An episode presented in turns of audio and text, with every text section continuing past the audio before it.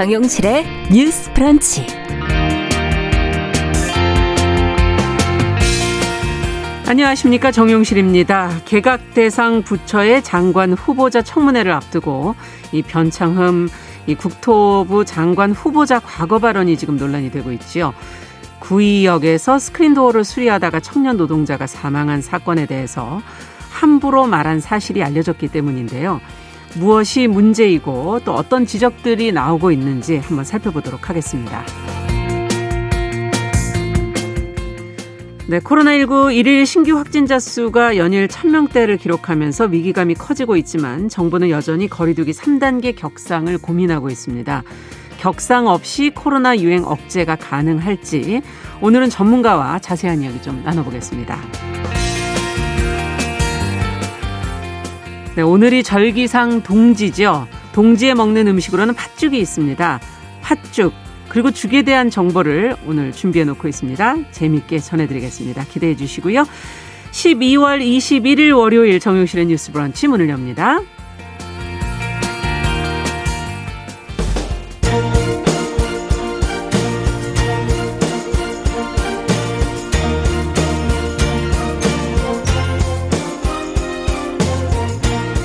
여성의 감수성으로 세상을 봅니다.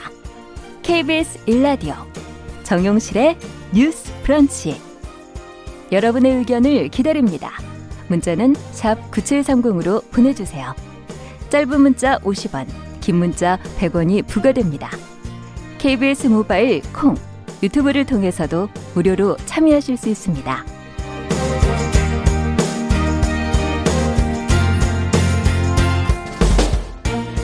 정유실의 뉴스 브런치는 항상 여러분들에게 문을 활짝 열고 있습니다. 오늘도 조혜숙님, 이지은님, 뭐 유성환님, 또 새로 많이 이지은님 들어와 주셨고요. 유튜브로도 지금 460여 명 정도가 들어오셨네요. 감사합니다. 자, 첫 코너 뉴스픽으로 시작을 하겠습니다. 더 공감 여성정치연구소의 송문희 박사님 안녕하세요. 네, 안녕하세요. 전혜원 사평론가 안녕하십니까? 네, 안녕하세요. 자, 앞서 제가 이제 오프닝에서 말씀을 드렸는데 이제 이번 주가 장관 후보자 청문회가 시작이 됩니다. 변창흡 국토교통부 장관 후보자가 지금 이제 과거 발언들이 좀 문제가 되고 있는데 특히 구의역 청년 노동자 사망 사고와 관련해서 지금 비판의 대상이 되고 있거든요. 어, 사퇴를 해야 하는 거 아니냐는 목소리도 나오고 있고 관련 내용을 좀 정리해서 저희도 같이 한번 생각을 해보죠. 전혜연 평론가께서 좀 정리해 주시겠어요? 자, 이번 주는 청문회 주간입니다. 22일, 음. 23일, 24일 잇따라 청문회가 열릴 예정인데 특히 음. 관심을 받는 부처가 있습니다. 국토교통부이죠. 음. 최근에 부동산 문제와 관련해서 워낙 관심이 높기 때문이기도 하고요. 또 변창흠 후보자를 둘러싼 여러 음. 가지 의혹이 제기되고 있는 상황입니다. 물론 이제 본인이 해명을 하고 있습니다만 최근 어 일부 노조에서 강력 히 좀 비판하고 있는 사항은 지난 2016년 발생했던 이른바 구의역 김군 사고와 관련한 내용입니다. 네. 이 사고가 참 많은 분들을 안타깝게 했던 사고예요. 음. 2016년 5월 서울 지하철 2호선 구의역 승강장에서 당시 19세였던 김모 군이 혼자 스크린도어를 수리하다가 열차에 치여서 세상을 떠난 참 안타까운 사고입니다. 네. 그런데 우리가 이 사고에 많은 사람들이 주목했던 이유는요. 비정규직 노동자들이 겪는 음. 문제를 고스란히 보여준 구조적 문제를 보여줬던 사건이라는 점에서 그렇죠. 많은 시민들이 안타까워하기도 하고 또 추모 주간을 받아서 시민들이 그곳에 뭐 꽃을 갖다 놓거나 음. 추모 행사를 하기도 했었죠. 네. 그러니까 이게 위험의 외주화라는 말이 본격적으로 많이 문제가 됐던 사건입니다. 맞습니다. 그런데 이 변창흠 후보자가 어 2016년 SH 사장, 서울주택도시공사 사장 당시에 이와 관련해서 했던 발언이 조금 부적절했다라는 지적이 음. 나오고 있는 건데요. 어, 이 사건에 대해서 걔가 아까 그, 그 사람을 말하는 거죠. 김모군을 말하는 네. 거죠. 걔가 좀 신경을 썼으면 아무 일도 없는 것처럼 될 수 있었다라고 하는 건데 이것이 그러면 어, 책임이 희생자에게 있는 것이냐라는 비판의 목소리가 나오고 있습니다. 그렇죠. 지금 서울교통공사 노조 PSD 지회에서 지난 20일 청와대 앞에서 기자회견을 열어서 이 후보자에 대한 지명 철회를 촉구를 한바 음. 있습니다. 또 하나 조금 문제되는 부분이 있는데요. 네. 변호자가 공공임대주택과 관련해서 어, 못 사는 사람들이 밥을 집에서 해 먹지 어, 사서 먹느냐 이렇게 발언을 했었는데 이 부분도 신중하지 못했다라는 지적이 나오고 음. 있는데 청문회라는 것은 어차피 여당은 방패 역할을 하고 야당은 공격수 역할을 하는 모습을 그렇죠. 많이 볼 수 있습니다. 음. 그래서 더불어민주당의 경우에는 일단 청문회를 통해서 좀 보자라는 입장이고 국민의힘 같은 경우에는 어, 사과가 아니라 사퇴를 해라라고 주장을 했었는데요. 변 후보자가 지난 18일 사과문을 냈습니다. 그래서 음. 마음에 상처를 입으신 분들께 진심으로 사과한다. 그리고 앞으로 공직 후보자로서 더 깊게 성찰하고 더 무겁게 행동하겠다라고 음. 밝힌 바 있습니다. 네. 자, 지금 이제 과거 발언 중에서 지금 그 특히 구의역 청년 노동자 사망 사고 이거는 그 후에도 유사한 사건들이 좀 더 있었던 것으로 좀 기억을 하고 있고요. 어, 이 부적격 사유가 될 수 있다고 보시는지 이제 어, 두 분의 생각을 좀 들어보고 싶네요. 그 구의역 사건은 당시 19세의 비정규직 청년이 어떻게 보면은 그 비용 절감 때문에 2인 1조로 했으면은 피할 수도 그렇죠. 있었던 사고를 했고 그 이후로도 3년 안에 3명이 똑같은 사고로 목숨을 네. 달리했습니다. 그렇다면 우리가 늘 얘기하는 위험의 외주화라든가 음. 이런 구조적인 문제인데 단순히 개인의 잘못이나 실수로 일어난 것처럼 음. 얘기를 하는 거는 인식에 문제가 있다. 이건 네. 단순한 이제 뭐 물론 말하다 보면 말 실수가 있을 수 있습니다만 전후 맥락을 아무리 봐도 이거는 기본적인 인식의 음. 문제다. 이런 생각이 들어서 어 이분이 만약에 장관이 됐을 때 국토교통부가 사실은 산재 사고가 가장 많이 나는 건설업도 관장하고 아, 있는데 그렇죠.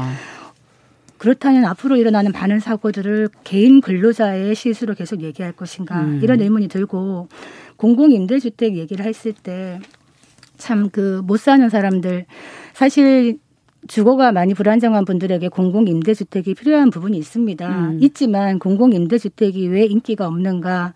바로 그 못 사는 사람들이 들어간다는 라인과 차별 음. 때문에 많이 기피하는 부분이 있는데 거기를 네. 콕 집어서 못 사는 사람들이라고 얘기를 하고 이분들이 나가서 밥 먹을 일이 뭐가 있냐? 집에서 해 먹지.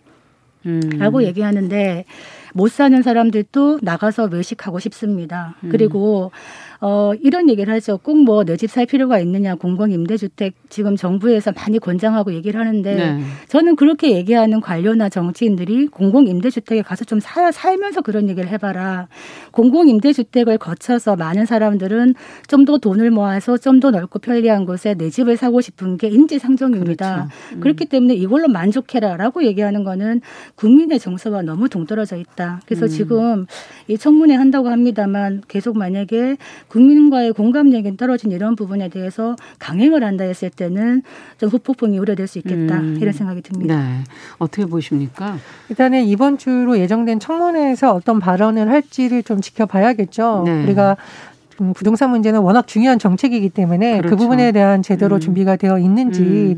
또 말씀해 주셨던 여러 가지 문제에 대해서 어떤 음. 해결 방안을 추진하려고 하는지에 대한 의견을 좀 들어봐야 되는데 저는 좀 이 뉴스를 보면서 굉장히 답답했다는 것이 우리가 이제 공감의 언어라는 표현을 많이 음. 쓰죠. 일단 상대방의 아픔에 대해서 공감을 하고 음. 그 다음에 그 아픔을 바탕으로 왜 이런 문제가 발생했는지 문제를 보고 네. 그 문제에 대한 대안을 찾는 게 사실 지도자들의 역할이에요. 그래서 일반 개인이 아니라 어, 중요한 공사의 사장으로 있었던 당시에 이런 발언을 했기 때문에 사실은 비판이 더 커지는 음. 겁니다. 그래서 어, 지금 변창호 후보자가 청문회 봐야겠습니다만 어떤 인식을 갖고 있는지 아마 여야 모두 물을 것 같습니다. 그래서 그것을 음. 다시 한번 봐야 될 것 같고요. 또 하나 말씀해 주셨듯이 국토교통부가 단순히 인허가만 관리하는 것이 아니라 건설이나 교통 관련한 산재와 관련된 주무 부처이죠. 상당히 중요한 매우 중요한 부처입니다. 예. 우리가 중대재해기업 처벌법이나 이런 것이 많은 시민들의 공감을 얻는 이유가 더 이상은 이런 일이 일어나면 안 된다라는 거죠. 사실 구이역 김군 사건도 굉장히 아픈 사건이지만 유사한 형태의 띈 사건들이 음. 산재 현장에서 너무나 많이 일어나고 있습니다. 최근에 우리 하루가 멀다 하고 건설업체 관련 직원들의 사망 소식이라든가 예. 들려오고 있습니다. 그래서 변 후보자가 그냥 당시의 생각이 짧았다라고 할 것이 아니라 이런 구조적인 문제, 특히 위험의 음. 문제에 대한 깊이 고민을 하고 그렇죠. 청문회에서 좀 진정성 있는 답변을 내놔야 한다. 그게 필요한 거겠죠. 그렇게 본답니다. 네. 그리고 지금 현재 국토부 장관은 영끌에서 집을 사고 있는 지금 부동산 값이 음. 많이 오른 상태에서 영끌에서 집 사고 있는 거를 30대들이 좀 무리하는 것 같다라고 걱정을 했는데 사실 이 후보자 같은 변 후보자 같은 경우에는 카드 빚까지 다 영끌해 가지고 음. 집을 샀지 않습니까? 국민들에게는 굳이 집 사지 않아도 된다. 임대주택 좋은 게 많다. 이런 얘기를 하면서 본인들은 영끌해 갖고 집을 사고 있는 이런 거를 국민들은 어떻게 볼 음. 것인가. 올해 그 교수들이 뽑은 사자성어가 나왔거든요. 예. 연말에 나왔는데 아시탑입니다. 아시탑이 새로운 음. 신조어입니다. 내가 하면 옳고 아, 남이 하면 틀린다, 그러다. 다르다 아. 이렇게 얘기를 하는 건데 바로 전형적인 내로남불을 꼬집은 것이거든요. 씁쓸한 세태를 얘기하는 게 아닌가 싶습니다. 우리가 붕어, 가재, 개구리로도 행복하게 살 수 있다. 음. 모두가 다 하늘을 날아가는 용이 될 필요가 없다. 이런 얘기를 하는데 붕어, 가재, 개구리는 타고난 게 아닙니다. 음. 개천에서 붕어가 용이 될 수 있는 그런 사회가 성숙된 사회가 아닌가 이런 생각을 하고 그냥 그걸로 만족해라. 용은 용대로, 개구리는 음. 개구리대로 이렇게 얘기하는 거는 부당한 게 아닌가 이런 생각이 또 들었습니다. 네. 자, 이제 저희도 또 장관 후보자 청문회를 또 지켜보면서 또 더 이야기를 이어가 보도록 하죠. 자, 두 번째 뉴스는 일본군 위안부 문제를 조롱하는 듯한 광고로 논란이 일었던 일본 브랜드 유니클로의 국내 운영사가 여성가족부의 가족 친화 기업 인증을 받은 사실이 지금 알려지게 되면서 논란이 일고 있는데 관련 내용 저희가 좀 짚어보면서 좀 들여다보도록 하겠습니다. 성 박사님께서 좀 정리해 주시겠어요? 그 일본 의류 브랜드 유니클로가 네. 사실은 한일 간의 무역 갈등으로 인하면서 불매 운동이 표적이 되어서 좀 많은 어려움을 겪었습니다. 그런데 이 유니클로의 한국 운영 업체가 여성가족부의 가족 친화 인증을 받았습니다. 네. 이 가족 친화 인증제도 아시는 분은 아실 텐데 이게 인센티브가 많습니다. 음. 어떤 경우에 기업들에게 주어지냐면 자녀 출산이나 양육 지원, 유연 근무제 이렇게 가족 친화적인 제도를 모범적으로 운영하는 기업이나 공공기관에게 주는 것이거든요. 네. 이런 인증을 받으면 뭐가 좋냐? 정부나 지자체 사업 같은 거 할 때 가점을 받습니다. 그러니까 음. 그러니까 수주가 유리한 것이죠. 네. 그리고 뭐 투자나 융자 같을 때 금리 우대, 어. 출입국 심사 시 우대 총 220개의 인센티브를 받습니다. 220개. 네. 그래서 또 인증 유효 기간 동안에는 이게 제품이나 포장해 보면 자세히 보시면은 가족 친화 기업 인증 마크 있죠. 네. 그러면은 그 기업의 이미지도 높고 음. 그런 측면이 있기 때문에 점수가 일정 이상 점수가 되면 이 가족 친화 인증 기업을 음. 받을 수가 있습니다. 근데 문제는 뭐냐 하면 이 유니클로가 아까 말했듯이 이제 한일 무역 갈등의 어떤 중심에 좀 서 있었다. 음. 그거를 폭발시킨 게 무엇이냐면 지난해 10월에 유니클로 광고가 나왔는데 할머니와 소녀가 나왔습니다. 네. 그때 이제 98세 여성 여성과 13세 여자 청소년이 등장을 했는데 이렇게 묻습니다. 어, 제 나이 때는 어떻게 입으셨나요? 이렇게 물으니까 그 할머니 98세 여성이 음. 그렇게 오래전 일은 기억이 안 난다. 음. 여기까지 했으면 괜찮은데 이 과정에서 한국에 이제 광고를 내보낼 때 한국에는 원래 다른 나라에는 그런 그 언급이 없었는데 해석 자체를 맙소사 80년도 더 된 일을 기억하냐고라는 자막을 내보낸 겁니다. 음. 이 80년이 문제가 됐던 건데 왜 문제가 됐냐? 1939년 그 당시가 일제의 강제 총동원력이 내려졌던 시기였고 위안부 피해자 분들의 이런 문제가 있었던 시기인데 음. 이거를 혹시 비하하고 부정하는 의도적인 게 아니냐. 이래가지고 비판이 굉장히 강했습니다. 그랬죠. 그래서 유니클로가 이제 논란 뒤에 그 광고 송출도 중단하고 사과를 했습니다. 그런데 여기에 대해서 왜 유니클로에게 이런 인증을 줬냐 이러면서 여가부에 대한 비판이 굉장히 강했거든요. 지금 네. 뭐 국민청원까지 올라오고 이러고 있, 으니까 여가부에서 어떤 말을 하냐면 이거는 정량적인 판단이기 때문에 기준 점수만 넘으면 그냥 해야 되는 거다. 음. 그래서 법령 위반 사실이 없기 때문에 줄 수밖에 없었다. 음. 그렇지만 앞으로는 전문가 의견을 수렴해가지고 사회적 무리를 일으킨 경우는 인증 대상에서 제외하는 걸 검토해 보겠다. 이렇게 음. 지금 얘기하고 있는 상황입니다. 있습니다. 네. 자, 근데 보니까 여가부 외에도 뭐 서울시 보건복지부의 다른 인증도 받은 것으로 좀 나오고 있는데, 어, 우리 이렇게 사회적 논란이 된 기업들이 정부와 지자체 인증을 받는 것, 이게 이제 근본적으로 적절한 것인가에 대한 질문이 아닌가 하는 생각이 듭니다. 인증 기준 뭐 이런 것들을 어떻게 봐야 될지 두 분 어떻게 보십니까? 그러니까 이제 제가 공공에서 일을 하다 보면 음. 쭉 가점 표가 있잖아요. 그래서 뭐 뭐 몇 점, 뭐 몇 점 해당되는 네. 동그라미 X 아마 좀 이런 식으로 평가를 하는 게 음. 아닌가 싶습니다. 지금 조금 더 설명을 드리면 이 기업이 복지부로부터 지역사회공헌 인정 기업으로 음. 2020년 선정이 됐었고 또 서울시에서 어, 주관하는 서울사회공헌 대상도 받았다고 지금 전해지고 네. 있어요. 근데 이제 시민들이 문제를 제기하는 것은 무엇이냐면 이제 위안부 문제라는 것이 우리나라의 역사적으로도 인권적으로도 굉장히 논란이 되고 있고 아직 그렇죠. 해결되지 않은 굉장히 아픈 과제이고 음. 어, 전쟁 범죄 자체가 굉장히 인권 침해, 보편적인 문제라는 인식이 많이 확산되어 있는 상태에서 이런 논란이 일어 진 기업을 굳이 이런 음. 인증에 넣어야 되냐라고 시민들이 비판하고 있는 거거든요. 그래서 행정을 담당하는 사람들 입장에서는 이렇게 변명 아닌 변명을 할 수 있겠지만 이런 부분을 조금 더 들여다 봤어야 된다라는 생각이 음. 들고요. 특히나 저는 그렇습니다. 이렇게 정량적 평가라고 하지만 이 기업 자체는 사실 그동안 숨겨져 왔던 사실이 수상 이후에 드러난 것이 아니라 네. 많은 언론을 통해서 많은 시민단체를 통해서 이미 문제가 전 사회적으로 알려져 있던 상황이거든요. 음.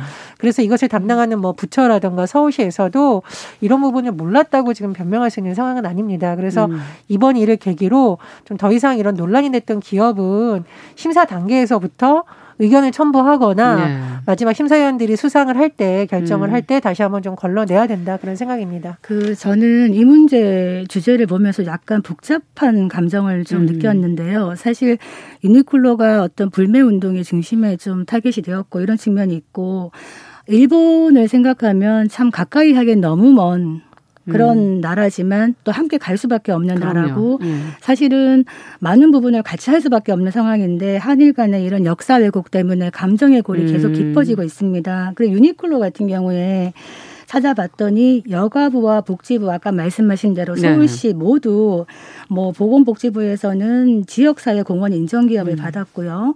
또 서울시에서는 서울 사회 공헌 대상을 받았습니다. 음. 실제로 많은 또 기부와 공헌을 했더라고요. 음. 그러니까 취약계층에다가 뭐 겨울 의류를 1,700벌이나 기부를 한다든지 그리고 또 그 지역에 마케팅을 해서 만약에 부산에 이제 오픈을 하게 되면 거기에 부산에 그 대저 토마토 하는 농가가 어렵다. 그러면 그거를 구입을 해가지고 고객들에게 나눠준다든지 음. 이런 것들은 사실 또 다른 또 기준으로 이제 점수가 매겨질 수도 있지 않겠나 생각을 하는데 만약에 인증을 할 때 인증 기준에서 잘하는 것 플러스 점수 음. 그리고 못하는 것 아까 말했던 이런 뭐 사회적 무리라는 부분에서는 또 점수를 부여해서 마이너스 음. 이런 식으로 객관적으로 공평하게 하는 게 어떻겠는가 저는 이런 생각이 들었습니다. 기준을 한번 새로 마련해 볼 필요도 있겠네요. 박사님하고 음. 의견 좀 다른 부분이 있는데요. 이거는 일반 민간 기업 협회나 이런 데서 주는 상이 아니라 음. 정부 부처에서 주는 상입니다. 음. 정부 부처라는 것은 어떻게 보면 국민들을 대신해서 주는 있는 것이거든요. 네. 그래서 어 예를 들어서 어떤 뭐 복지원이 있는데 이 기업이 물품을 줬다. 그래서 음. 복지원에서 감사패를 줬다. 저는 이런 건 할 수 있다고 생각을 해요. 네. 그러나 국민들을 대신해서 어떤 임무를 부여받은 특히 여가부나 이런 곳에서 네. 이런 기업을 심사 기준 자체에 넣었다는 건 저는 좀 문제가 있다라는 점에서 조금 음. 생각이 다릅니다. 그래서 정부 부처의 상이라는 것은가 인증 제도는 공식적으로 공인된 것이거든요. 음. 민간하고는 조금 다르다. 그런 점에서 좀 조금 의견이 더 신중해야 된다. 예, 예. 네. 알겠습니다. 자, 다음 뉴스로 또 가보도록 하죠. 자, 최근 조두순의 출소로 지금 떠들썩하다는 걸 보도를 몇 번 해드렸는데 조두순 한 명만의 문제가 아니다. 지금 아동 대상 성범죄를 근본적으로 좀 예방하는 게 필요한 거 아니냐는 지적들이 나오고 있고 조두순과 유사한 수많은 범죄자들의 재범을 막아야 되는 거 아니냐는 지금 지적들이 나오고 있거든요. 어, 그런데 성범죄자들이 교도소에서는 또 성인용 출판물을 쉽게 돌려보고 있다 하는 또 보도가 상반된 보도가 지금 나오고 있어서 이걸 어떻게 해석을 해야 될지 어떤 문, 이, 이 부분에서 어떤 문제가 있는 것인지 좀 들여다봤으면 좋겠습니다. 전혜연 평론가께서 좀 정리해 주시겠어요? 이게 이제 뉴스가 됐던 내용을 보면 실제로 교정본부에 계셨던 분들이라던가 예. 관련 교육을 했던 분들이 아, 굉장히 이런 현상을 보는 것이 안타깝고 답답하다라는 언론 음. 인터뷰가 많이 나왔습니다. 예를 들면 이런 것이죠. 성범죄자를 대상으로 의무 교육을 이제 실시 명령이 떨어지는 경우가 있잖아요. 그러면 왜곡된 성범죄 문제라든가 특히 이제 아동을 대상으로 한 성범죄를 대상으로 네. 전문가들이 가서 교육을 합니다. 예. 낮에 교육을 하는데 밤에 좀 어떤 현상이 벌어지냐.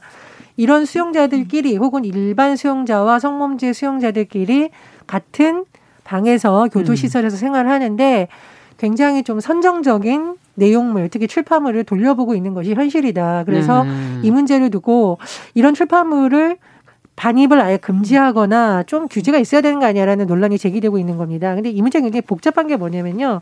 지난 2017년에도 이 문제가 불거진 바 있습니다. 네. 그래서 교정본부에서 교도소에 지침을 내렸습니다. 성인물 반입을 불허한다. 그런데 그 다음에 2018년에 어 성폭행, 그러니까 강간을 등 상해죄로 징역 13년을 복역 중이던 한 A 씨가 이걸 상대로 소송을 낸 거예요. 그래서 원고 승소 판결이 내려졌습니다. 그러다 아. 보니 현장에 있는 분들이 어떤 어, 고충을 하냐 네. 이런 것을 안 주면 소송을 내겠다 이런 일이 현장에서 벌어지고 있다라는 건데요. 아. 이 부분에 대해서 좀 깊은 고민이 필요하고 그러면 이것을 입법으로까지 가야 되냐 이런 논쟁이 다시 벌어지고 있는 상황입니다. 판례가 있다는 얘기네요. 그렇습니다. 예. 자, 이 문제를 어떻게 들여다봐야 될지 좀 다소 복잡하다고 지금 얘기를 해주셨고 고민이 좀 깊어지네요. 뭐 좀 다소 선정적인 잡지라도 사실 현행 법상으로는 막을 수가 없는 거죠. 형 집행법을 음. 보면은 출판법에 따른 유해 간행물인 경우를 제외하고는 구독을 허가해야 한다 되어 있기 때문에 네.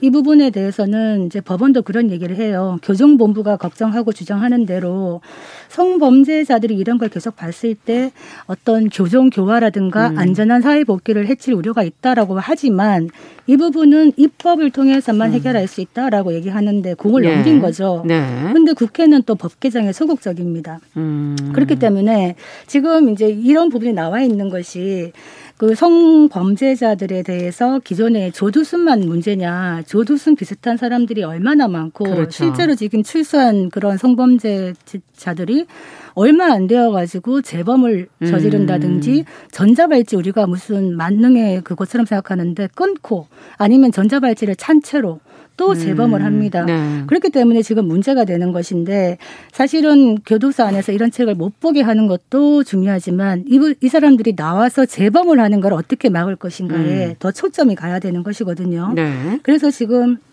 제가 또 얘기한 적이 있습니다만은 화학적 거세. 음. 그러니까 거세 그러면 뭔가 겁난다 이런 생각을 하시는데 그런 거세가 아니라 화학적 거세입니다. 네. 성충동을 약물로 억제하는 것이죠. 음. 그래서 실제로 지금 법 시행된 다음부터 지금까지 화학적 거세를 49 명이 해봤는데 집행을 했는데 지금까지 재범이 한 명도 없었습니다. 음. 그런데 문제는 이 약물 치료를 법원에서 기각했던 성범죄자들 중에 6명 가운데 3명은 출소, 출소하고 나서 평균 14개월 6 14개월 만에 다시 성범죄를 저질렀다. 음. 그래서 사실은 이 성충동 약물 치료를 좀 적극적으로 해야 되는데 2011년에 이 도입이 되었지만 아직까지 많이 활용이 되지 않고 있기 때문에 네. 이 부분을 좀 더 들여다봐야 되겠다 이런 생각이 듭니다. 네. 이 내용을 보면 말 그대로 입법을 통하지 않고는 개별적으로 해결하기 굉장히 어려운 문제가 있는 그러네요. 것이죠. 왜냐하면 네. 법원에서 판결이 나였었기 때문에 음. 유사한 소송과 현장에서의 충돌은 계속 일어날 수 있기 때문에 저는 국회에서도 이런 문제가 논의가 필요하다고 보는데요. 2017년에 형집행법 개정 법률안이 발의가 됐는데 네. 사실은 잘 논의가 되지 않았습니다. 음. 그래서 향후 국회에서도 이런 부분에 대한 논의가 좀 필요하다라고 보고요. 그리고 이 지금 언론 인터뷰를 보니까 성폭력 치료 프로그램을 이제 하고 있는 분들이 어 굉장히 이런 현실이 모순이다라고 계속 지적을 하고 있거든요. 음. 그래서 현장에서 왜 이런 목소리가 나오고 있는지 전문가들의 의견을 공청회를 통해서 들어본다던가 그렇죠. 그런 과정을 좀 어, 거칠 필요가 있다 이렇게 봅니다. 음. 그 우리가 조선 시대에 굉장히 여건이 어, 약했다 이런 생각을 하는데 찾아봤더니요 이런 강간범이라든가 성추행범에 음. 대해서는 아주 엄격한 처벌을 했더라고요. 성종 때 보니까 사면형으로 대사면이 일어났는데 그때도 강간죄는 제외했습니다. 음. 대역 모반죄랑 거의 똑같다라고 취급을 한 것이고요. 세종 때도 강간 미수범한테는 어떤 형벌이 내려졌느냐. 장 100대, 곤장 100대에다가 유배 삼천리 음. 아주 멀리 보냅니다. 어, 오랜만에 이런 얘기를 들어보네요. 예, 그리고 예. 일족을 강제 이주시킵니다. 음. 이 정도로 엄격한 처벌을 했는데 그때에 비해서 지금 처벌이 매우 음. 약하다. 그리고 지금 이 약물 치료 같은 경우에도 현행법에 또 한계가 뭐냐면 예, 예. 수용자가 동의해야 됩니다. 아, 그래서, 그래서 쉽게 잘 안 되고 예, 있는 거군요. 그런데 이제 일부 국가들 같은 경우에 보면 미국 같은 경우에 플로리다나 캘리포니아를 보면 재범을 했을 경우에는 음. 사실상 강제적으로 이 약물 치료를 합니다. 음. 그렇기 때문에 특히 아동을 대상으로 한 13세 미만 아동을 대상으로 한 이런 범죄에 대해서는 왜 수용자의 동의가 필요할까? 네. 이런 생각이 들어갑니다. 네, 재범을 막는 것에 조금 더 초점을 주셨고 어, 입법에 관한 얘기도 두 분이 또 해주셨습니다. 자, 오늘 얘기는 여기까지 듣죠. 뉴스픽 전혜연 평론가 더공감 여성정치연구소 송문희 박사 두 분 수고하셨습니다. 말씀 잘 들었습니다. 감사합니다. 정용실의 뉴스 브런치 듣고 계신 지금 시각 10시 30분이고요. 라디오 정보센터 뉴스 듣고 오겠습니다. 국내 코로나19 신규 확진자가 휴일 영향으로 하루 새 926명 늘어 1000명 아래로 감소한 가운데 하루 사망자는 24명으로 역대 최다로 나타났습니다. 국내 발생 892명 가운데 서울 327명, 경기 237명, 인천 85명으로 수도권에서만 649명이 발생했습니다. 문재인 대통령은 오늘 제3차 국가과학기술자문회의 전, 전원회의를 주재하고 감염병과 미세먼지 등 국민 안전과 직결된 분야의 연구 개발을 돕기 위한 전략 등을 논의할 예정입니다. 정세균 국무총리는 코로나19와 관련된 허위 조작 정보를 생산하거나 유포하는 행위에 대해서는 무관용 원칙에 따라 엄정 대응하겠다고 밝혔습니다. 네덜란드와 벨기에 등 유럽 국가들이 변종 코로나19 차단을 위해 영국에서 출발하는 항공편 운항을 한시적으로 금지하기로 했습니다.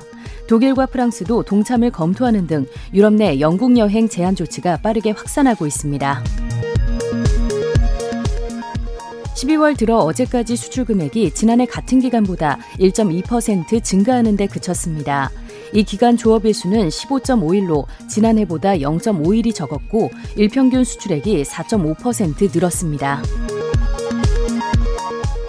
배달기사와 대리기사 등 노동법 적용이 어려운 플랫폼 종사자를 위해 정부가 플랫폼 종사자 보호법 제정을 추진합니다. 또 배달업 인증제를 우선 도입한 후 내년 상반기에는 등록제도 검토하기로 했습니다.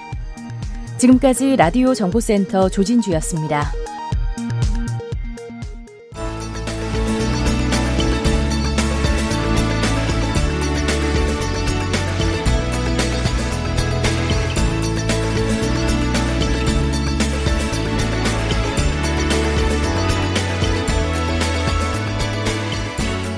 세상을 보는 따뜻한 시선. KBS 일라디오 정용실의 뉴스 브런치. 매일 아침 10시 5분 여러분과 함께합니다. 네, 정용실의 뉴스 브런치 듣고 계신 지금 시각 10시 33분입니다. 어, 코로나19 얘기를 오늘 좀 제대로 해보겠습니다. 지금 일일 신규 확진자 어제 0시 어, 오늘 0시죠. 0시 기준으로는 신규 확진자가 926명. 어, 그 전에 계속 연일 1000명을 넘었었고요. 어, 앞으로도 지금 얼마나 줄어들까 지금 다들 지켜보고 있는 그런 상황이죠. 중증 환자를 위한 병상도 부족해졌습니다. 자, 이렇게 위기감이 커지고 있는데 연말이 되면서 또 여기저기서 소모임이 많은 것 같고요. 파티룸, 해돋이 명소 인근 숙박업체들의 얘기로는 예약률이 지금 높다고 합니다. 어, 정부는 지금 사회적 거리두기 3단계로 격상을 하지 않은 상태에서 현재 단계에서 유행을 억제해야 한다라고 어, 입장을 밝히고 있고요. 어, 과연 어떻게 해야 하는 건지 병상 문제가 다른 것보다 가장 우려스럽습니다. 어떻게 해결해야 할지 전문가와 오늘 좀 자세한 이야기 나눠보도록 하겠습니다. 대한예방의학회 코로나19 대책위원장 국립암센터 김호란 교수 지금 전화 연결돼 있습니다. 안녕하십니까 교수님? 예, 안녕하세요. 네. 지금 일일 신규 확진자 수가 정말 계속 지금 확연히 줄지는 않고 있어서 어, 또 거리두기도 3단계 격상까지 아직 가지 않은 상태라 어, 과연 이 상황을 어떻게 지켜봐야 될지 교수님께서는 어떻게 보고 계십니까? 예, 확진자 기준으로는 3단계로 격상하는 것이 맞습니다. 평균 네. 800에서 1000명이기 때문에요. 그렇지만 이제 다행스럽게도 감염 재생산수라고 하죠. 예. 환자 한 명이 몇 명에게 전파시키는지 이 지수를 저희가 계속 지켜보고 있는데 네. 초기에 유행할 때 2.0이 좀 넘었어요. 한 명이 음. 두명 이상 전파하는 네. 거죠. 근데 가장 최근에는 1.2까지 떨어져서 음.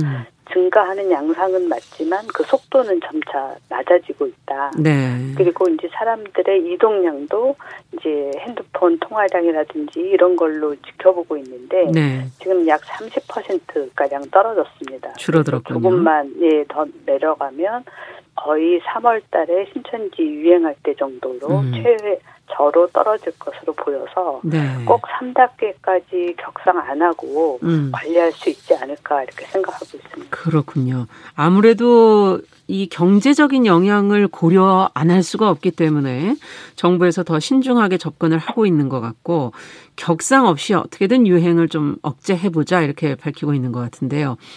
그렇다면 현재 단계에서 격상을 하지 않고 억제하려면 무엇을 가장 중심에 놓고 어떤 걸 중요하게 생각해야 될까요? 예, 환자를 줄이기 위해서는 이제 세 가지인데요. 네. 마스크 네. 쓰기, 접촉 줄이기, 뭐 검사 받기 세 가지인데 네. 지금 이제 3단계 격상은 접촉을 간접적으로 좀 줄이고자 하는 거잖아요. 네. 그걸 안 하고 환자 수를 줄이려면 가까운 사람이라도 마스크 쓰지 않고 사람 음. 만나는 거 절대 피하기 네. 그리고 검사 받기 가장 중요합니다. 아. 지금 익명 검사 하고 있는데 네. 가능하면 꼭 검사를 받아보시라고 권하고 싶습니다. 증상이 있으면인가요? 증상이 없어도 증상이 없어도요. 없어도 네. 네. 어 그러면은 주변의 사람들을 위해서 일단 가서 한번 검사를 받아봐라 이런 말씀이신가요? 그렇죠. 지금 예. 익명 검사로 수도권에서는 한 130여 개 지금 선별 진료소를 추가로 만들어 놓고 있거든요. 네네네. 네, 거기서 검사를 무료로 받으실 수 있습니다. 네, 지금까지 증상이 있거나 연락을 받았을 때 저희가 검사를 받았는데 이제 그거랑 상관없이 더 그렇죠. 많은 숫자가 어, 일종의 전수검사 비슷하게 볼 수 있는 거네요. 그렇죠. 원하는 사람 누구라도 검사받게 지금 하고 있는데, 네. 어, 지금 거기서 이미 한 470명 정도 환자가 발견됐습니다. 아, 숫자가 계속 지금 늘고 있네요. 예. 예. 그렇군요. 검사를 좀 받아봐라. 근데 지금 이제 연말이라서 지인 모임이 상당히 많습니다. 뭐, 가족끼리 특히 모이는 그런 모임도 많고요. 어, 지금 앞서도 말씀드렸지만 그 여, 여러 명소의 숙박 시설의 예약률이 생각보다 지금 높다 그러는데 이건 좀 우려스러운 상황이 아닐까 싶어요. 예, 맞습니다. 사실 올해 연말 연시가 가장 위험한 고비가 될 텐데요. 네. 어, 젊은 사람들이 나 하나 감염된다라는 거는 대수롭지 않게 생각할 수 있습니다. 그렇지만 그 감염 때문에 혹시라도 주변에 이제 피해가 갈 수 있고 네.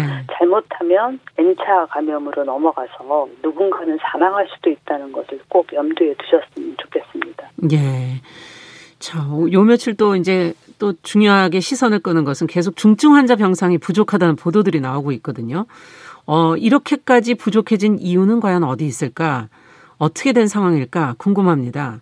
예, 사실 우리나라가 병상이 부족한 나라가 아닙니다. 전 세계적으로 봤을 때 예. 인구 대비 가장 병상이 많은 나라에 속하거든요. 예. 그래서 심지어는 한국이 어, 코로나19를 잘 대처하고 있는 게 병상이 풍부하기 때문이다. 이렇게 음. 보기도 합니다. 그런데 문제는 우리나라 내부에서는 이 병상 중에 방역에 쓸 수 있는 공공의료 병상 비율이 10%로 매우 낮고 네. 특히 그나마 있는 공공의료원 안에는 중환자실이 턱없이 부족하다는 것입니다. 네. 그래서 그동안 공공의료 병상 확대 목소리가 높았는데 이에 대해서 근본적인 대책을 못 만든 것이 굉장히 아쉽고요. 네. 이제라도 시급히 이제 민간 병원이라도 사서 마련하는 것이 필요합니다. 음. 뭐몇 년 안에 뭐 몇천 개 늘리겠다 하는 것은 지금 당장 쓸 수 있는 게 아니기 때문에 그렇죠.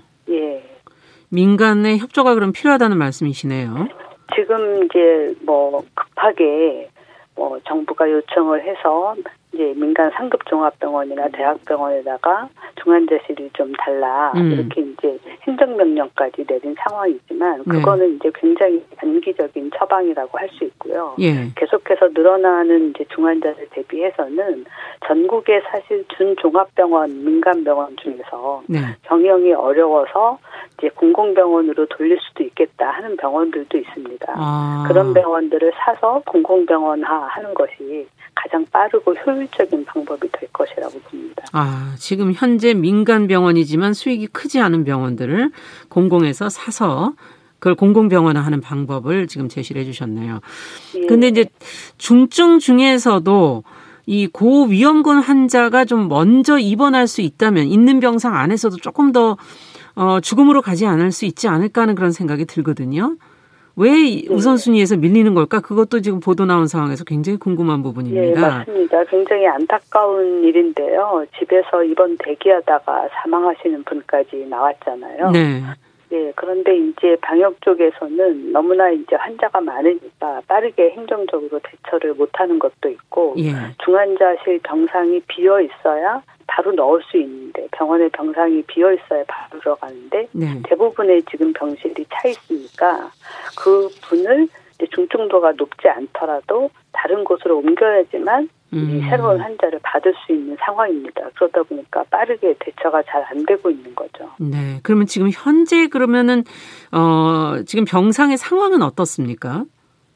지금 가장 큰 문제가 되는 것은 중환자실입니다. 예. 사실 생활치료센터는 빠르게 많이 늘렸기 때문에 한 60% 정도만 차 있고 좀 여유가 있는 편입니다. 예. 그런데 중환자실은 지금 금방 뚝딱 만들어낼 수가 없으니까 네. 결국에 19일에 이제 정부가 행정명령으로 어, 병상을 좀 달라 이렇게 얘기했고 준비하고 있는 상황이고요. 음. 그래도 이게 좀 해결이 되면 한 300병상 정도 중환자실이 확보가 되기 때문에 네. 한 일주일 정도 있으면 좀 풀릴 수 있지 않을까 싶습니다. 시간이 한 일주일 정도가 걸리는군요. 예. 네.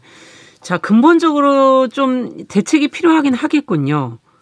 예, 맞습니다. 공공의료 병상에서 중환자실까지도 받쳐준다고 한다면 사실 이제 민간의 상급 종합병원에다가 이렇게 코로나를 위한 중환자실을 좀 달라 이럴 필요도 없고 네. 또 사실 상급 종합병원에서 코로나 중환자실을 만들려면 기존에 치료하고 있던 중환자의 비율을 줄여야 되잖아요. 음, 네 네. 예, 그래서 급하게 수술을 기다리고 있었던 분들이 나 이런 분들은 좀 연기가 될 수도 있습니다. 음, 그렇군요. 그분들 나름대로는 또 하루하루가 굉장히 길게 느껴지실 것 같다는 생각도 예, 드네요. 그렇습니다. 예.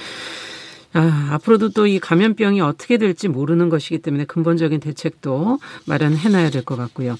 요즘에는 이제 또 전 세계적으로 본다면은 백신을 맞는 나라들이 지금 이제 속속 나오고 있기 때문에 백신에 대한 관심도 높고 많이들 기다리고 계시는 것 같은데요.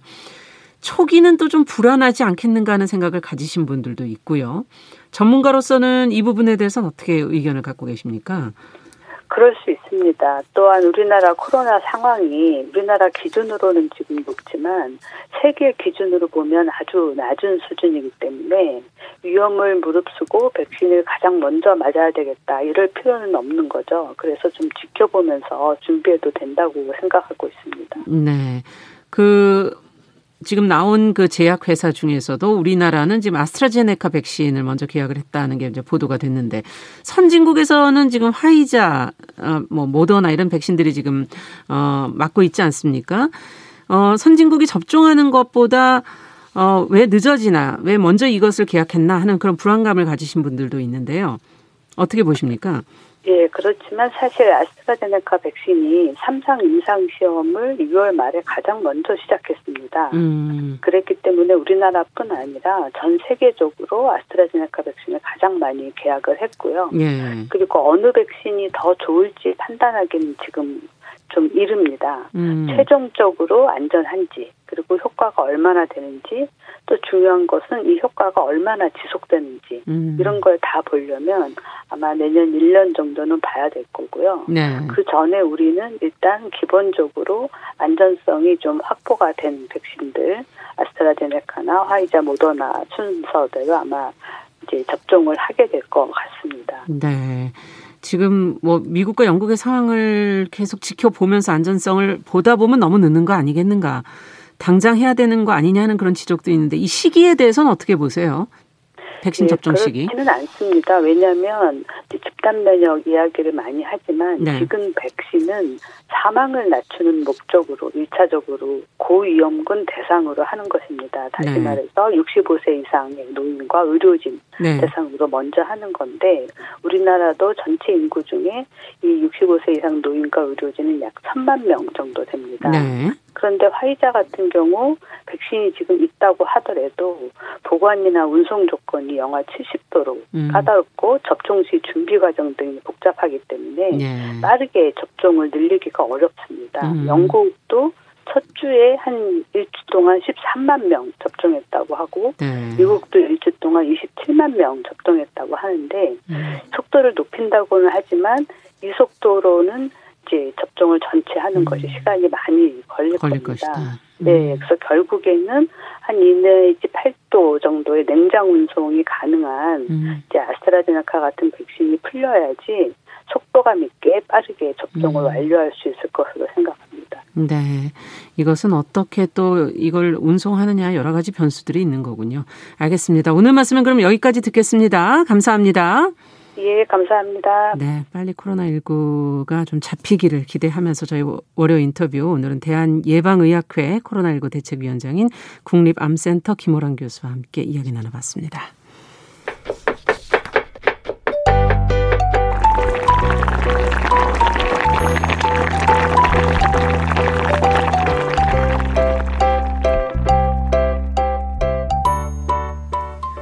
네, 정용실의 뉴스 브런치 듣고 계신 지금 시각 10시 45분이고요.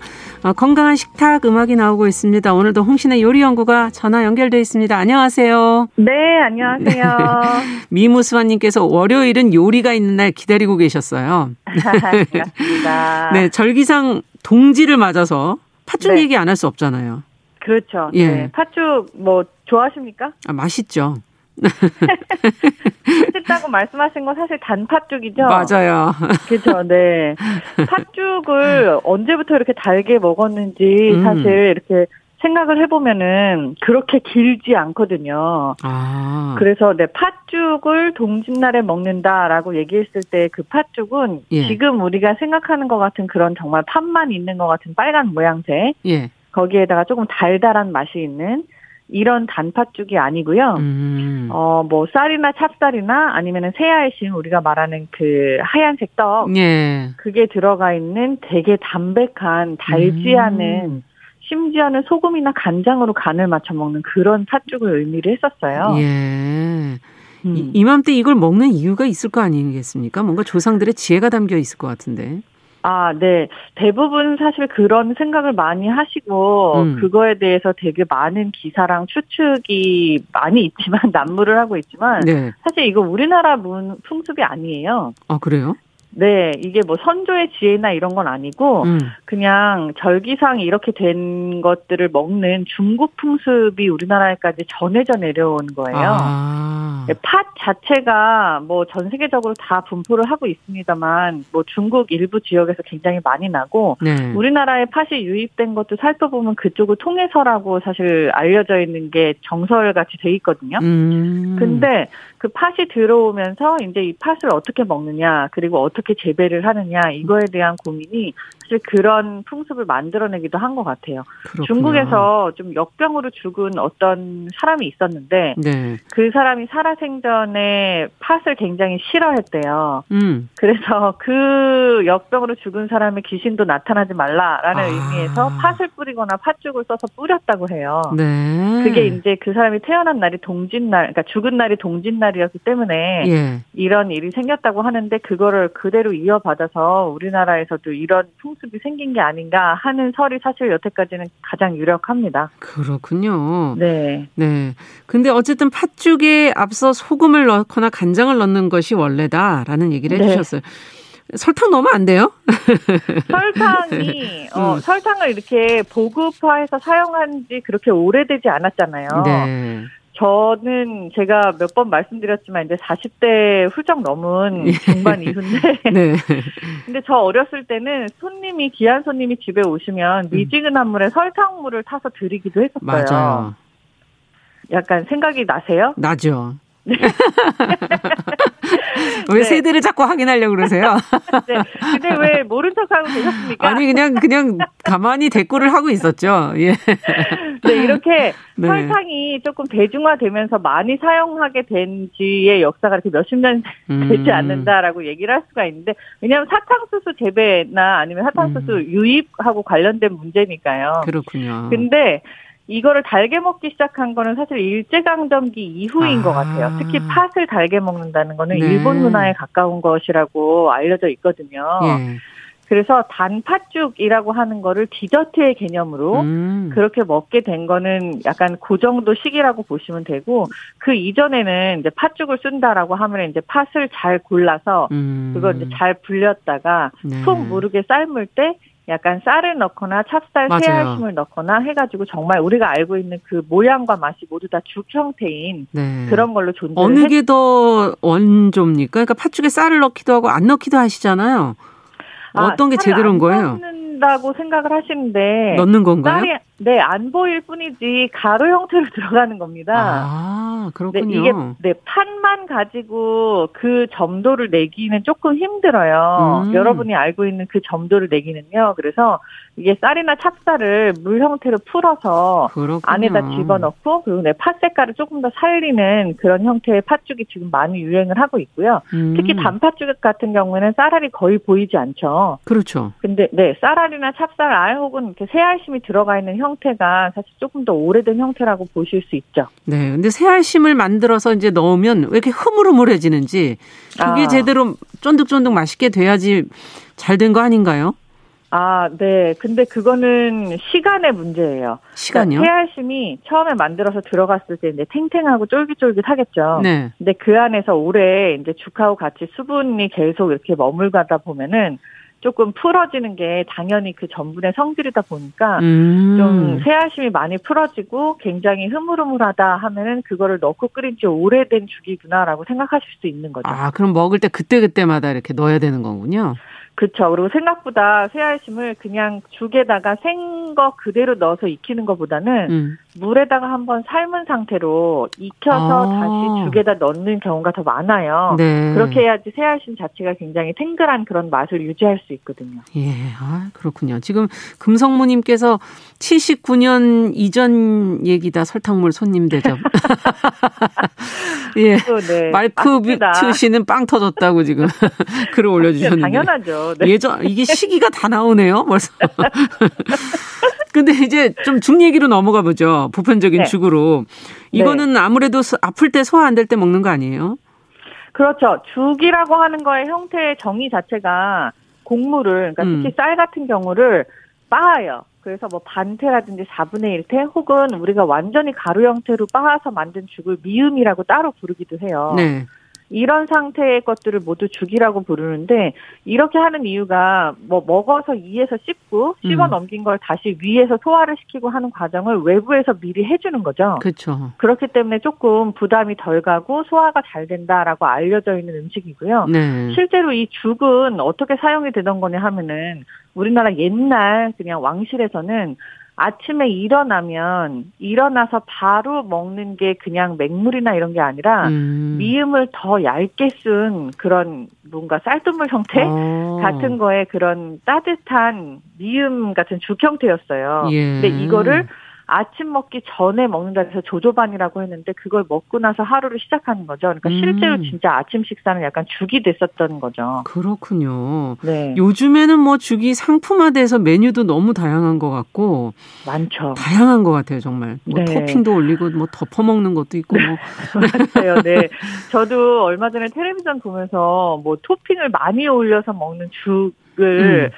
좀 보고서 놀란 적이 있는데 이것도 이제 죽으로서의 가치가 있냐. 왜냐하면 죽이 아까 말씀한 대로 그렇게 뭐 소화를 잘 되게 하거나 네. 그런 뭐 약간 환자식 같은 음. 그런 기능이 있는 거였는데 이렇게 무슨 토핑을 많이 하게 되면 그런 거랑 상관없는 그렇죠. 그런 음식이 되는 거잖아요. 근데 약간 죽의 발전이라고 보시면 될 것 같아요. 이게 음. 죽을 뭐 환자식, 유동식 그 소화가 잘 되기 위해서 먹는 그런 기능적인 면보다는 네. 맛으로 접근을 했을 때는 약간 뭔가 곡물인데 부담 없이 후루룩 먹을 수 있고 그렇지만 요걸 반찬을 조금 더 맛들인 걸 곁들여 가지고 음. 뭔가 한식 한 끼 식사로 되게 푸짐한 그런 거를 노린다라고 할 수 있는 것 같아서 저는 그것도 되게 좋은 변형이라고 생각을 하고요. 예. 그것마저도 죽이 약간 요리에 가까워지는 뭔가 다른 변신이 아닌가 아. 싶어서 이것도 네, 시대 흐름인 것 같습니다. 그렇군요. 네. 죽을 그래도 요즘엔 좀 쉽게 사 먹을 수 있어서 편하긴 한데 좀 양이 많더라고요, 이상하게. 왜 그런 거예요? 양이 많다고 느끼세요? 예. 정실 아나운서님도? 아. 제가 간신히 이, 다 먹으면 많은 거 아닌가요? 어, 근데 이게 그릇이 큰 이유가 예. 대부분 수분이어서예요. 아. 실제로 들어가는 쌀이나 곡물의 양을 보면 우리가 흔히 밥 한 공기라고 얘기하는 뭐 120에서 150g 사이 가 음. 정량이거든요. 예, 예. 똑같아요. 음. 그런데 이게 뭐 물을 많이 넣어갖고 이렇게 오랫동안 불리고 네. 그렇게 하고 또 오랫동안 끓이고 해가지고 양이 불어난 것처럼 불리, 보이는데 이게 약간 죽의 특징인 거죠. 네. 그래서 뭐 정량을 먹더라도 눈에 보이는 효과가 이렇게 양이 많아 보이니 조금 더 만족도가 높아서 상품화하는데도 음. 유의 뭐 이롭지 않나 그렇군요. 그런 생각이 듭니다. 네. 어, 끝으로 죽 맛있게 만드는 법 비법 한 가지만 알려주세요. 한 한마디로. 아 음. 죽을 맛있게 만드는 방법은 음. 곡물을 잘 불리시면 돼요. 아. 네, 이게 주로 뭐 빠지 않더라도 그냥 잘 불려서, 불려서. 하시고 그저 같은 경우에는 불릴 때 미리 음. 뭐 김치 죽이면 김치 국물 음. 뭐 아니면 그냥 소고기 죽이라면 간장이랑 참기름을 같이 넣어서 불려요 쌀을. 그 비법이네요. 네, 그렇게 하면은 미리 맛이 스며들기 때문에 향도 좋아지고요. 그래서 음. 어떤 재료를 첨가하더라도 그 본연의 맛이 굉장히 자연스럽게 묻어나는 네. 그런 게 있죠. 알겠습니다. 오늘 건강한 식탁 죽 얘기, 팥죽 얘기 같이 해봤습니다. 홍신의 요리연구가 감사합니다. 감사합니다. 네, 정용실의 뉴스 브런치 월요일 순서도 같이 인사드리겠습니다. 내일 오전 10시 5분에 찾아뵙겠습니다. 감사합니다.